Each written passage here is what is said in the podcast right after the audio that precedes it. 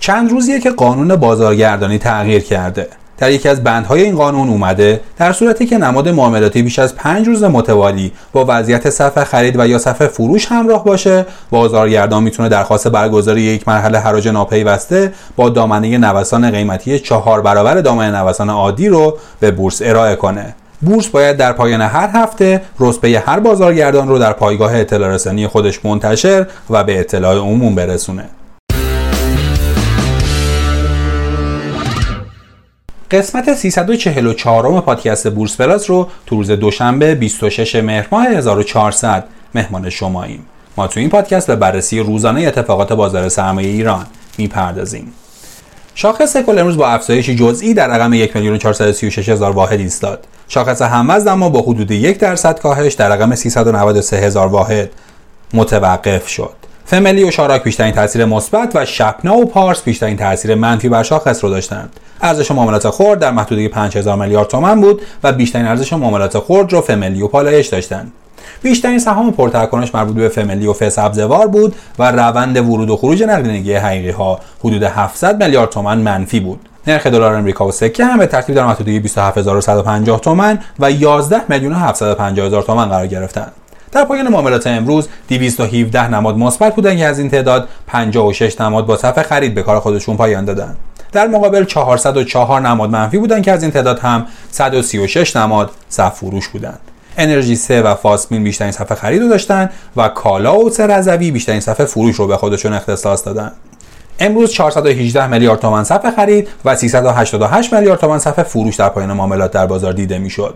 شاراک و کروی بیشترین ورود نقدینگی حقیقی ها رو داشتند و آریان و شپنا بیشترین خروج نقدینگی حقیقی ها رو به خودشون اختصاص دادند.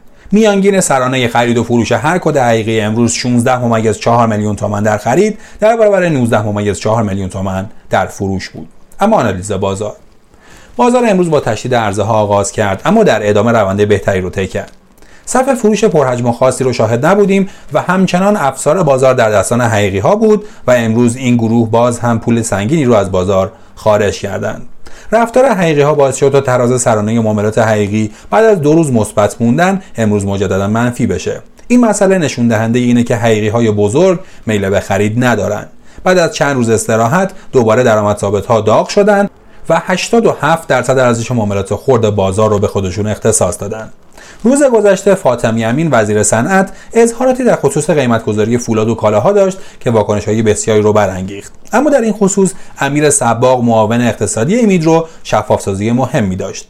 دایره ورود سمت به قیمت در دوره جدید برخلاف گذشته دیگه از طریق اعمال فشار مستقیم به هیئت مدیره شرکت ها و تشکیل پرونده دادگاه و تعذیرات و اعطای امضای طلایی به افراد برای کنترل قیمت ها نخواهد بود. در الگوی جدید سطح دخالت دولت و ابزار اون مشابه سایر کشورها از طریق ابزار اقتصاد کلان از جمله عوارض صادراتی تغییر تعرفه واردات تعریف مشوقها و جرایم مالیاتی و غیره خواهد بود. و بر این اساس دولت به زودی با سهمیه های طلایی و رانت های مربوطه خداحافظی می‌کنه. در خصوص کاهش وابستگی قیمت داخلی به دلار در بورس های جهانی دو روش برای تعیین قیمت پایه commodity ها اعلام میشه.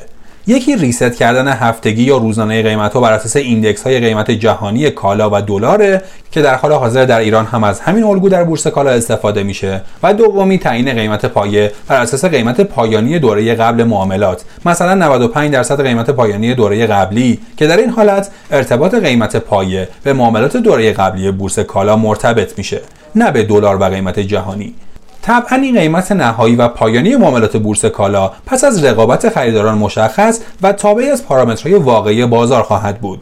همیشه به این نکته توجه داشته باشند که طبق قانون کالایی که در بورس کالا عرضه میشه از دایره قیمتگذاری دولت خارج میشه. ماده 36 قانون برنامه ششم ماده 18 قانون توسعه ابزارها و نهادهای مالی و ماده 90 قانون اصل 44 اما هرچی میگذره انتقادها نسبت به قرعه کشی و فاصله قیمتی کارخانه با بازار آزاد تو خودرو بیشتر میشه. در همین زمینه امروز بهزاد رحیمی نماینده مجلس گفته تفاوت قیمت بین خودروی ثبت نامی و بازار آزاد به جیب واسطه ها میره. با این وجود به نظرم بهتره که قیمت خودرو مقداری بالا بره و از طرف دیگه عرضه خودرو زیاد بشه تا پول به جیب خودرو ساز بره. در نتیجه هم خودروساز انگیزه بیشتری برای تولید و عرضه داره و هم واسطه ها حذف میشن. وقتی خودروی پارس 140 میلیون تومانی در بازار آزاد 270 میلیون معامله میشه پس مثلا با 170 میلیون تومن شدن خودروی پارس هم خودروساز سود می‌کنه هم واسطه حذف میشه و هم بازار متعادل. امروز وزیر صنعت هم از حذف قرعه کشی خودرو در سال آینده خبر داده. موافقت با واردات محدود خودرو هم در رسانه های انعکاس پیدا کرد. مسئله خودرو در کشور حاد شده و شورای رقابت معتقد خودروسازان نباید هزینه ناکارآمدی خودشون رو با افزایش قیمت از مشتری جبران کنند. ناکارآمدی که همه به اون اذعان دارن از نیروی مازاد و هزینه های مالی کمرشکن گرفته تا کپیکاری و عدم تحقیق و توسعه کافی و سایر مسائل ریز و درشتی که این صنعت رو از سوددهی خارج کرده. منتقدان معتقدند که افزایش قیمت خودرو در کنار عدم واردات خودروی خارجی باعث تداوم این ناکارایی میشه و به زیان مصرف کننده نهاییه به هر حال اگرچه این اخبار باعث شد تا مقداری تقاضای امروز در این گروه تقویت بشه اما به نظر می‌رسه این تقاضا بیش از هر چیز ناشی از برخورد شاخصها و قیمتها به محدودیت حمایتی این گروه باشه. فعالان بازار حذف قرعه کشی رو به معنای افزایش قیمت ها و رسیدن سطوح قیمت بازار آزاد ارزیابی می‌کنند. در غیر این صورت حذف قرعه کشی منجر به کاهش متقاضیان نخواهد شد و همچنان مشکل فروش خودرو بر جای خواهد موند. اما چند روزی که قانون بازارگردانی هم تغییر کرده. در یکی از بندهای این قانون جدید اومده در صورتی که نماد معاملاتی بیش از 5 روز متوالی با وضعیت صفحه خرید یا صفحه فروش همراه باشه بازارگردان می‌تونه درخواست برگزاری یک مرحله حراج ناپیوسته با دامنه نوسان قیمتی چهار برابر دامنه نوسان عادی رو به بورس ارائه کنه. بورس هم باید در پایان هر هفته رتبه هر بازارگردان رو در پایگاه اطلاع رسانی خودش منتشر و به اطلاع عموم برسونه.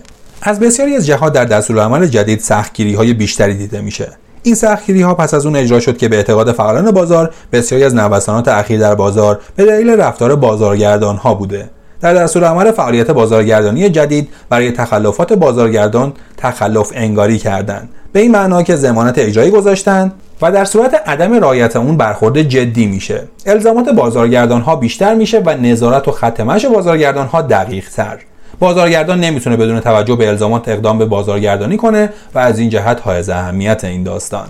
اما دستورالعمل جدید بعیده بتونه مسئله سوددهی بازارگردان ها رو حل کنه و بسیاری از بازارگردان ها با زیان های سنگینی مواجهن. قضاوت اصلی در این خصوص منوط به اجرای چند ماهه خواهد بود. اما پیش بینی بازار فردا. رفتار معاملاتی امروز نشون داد که فردا بازار بهتری داریم. البته فعالان بازار معتقدند که خریدهای آخر وقت بازار توسط حقوقی ها انجام شده. این رفتار معاملاتی به خصوص در پالایشگاه ها به وضوح قابل درک بود. همین فعالان هم البته معتقدند که شرایط شاخص هموز مساعد نیست و نمیشه به رشد دست جمعی بازار امید داشت. اما به هر حال هرچه باشه همچنان کامودیتی ها در اوجن و هیچ نشانه ای از کاهش قیمت ها دیده نمیشه. از طرفی گزارشات شش ماه هم نسبتا خوب بوده و update تحلیل ها نشون دهنده کاهش P/E forward بازاره. بنابراین سناریوهای کاهشی لاقل در نمادهای بزرگ به هیچ وجه قابل تحقق نیست اما اینکه بازار بتونه از این شرایط خارج بشه نیاز به پول داره بنابراین باید زمان بیشتری به بازار داد برطرف شدن بعضی از ابهامات اساسی مثل نرخ ارز، نرخ بهره یا موضوع قیمت گذاری نقش مهمی در این هدف خواهد داشت. امروز برامون از تجاربی که با بازارگردان های سهم ها داشتید بگید. تا به حال شده بازارگردان یهو سهمی که شما سهامدارش بودین رو بدون دلیل عرضه کنه یا فعالیت بازارگردان به صف فرو شدن سهم کمک شایانی کرده باشه؟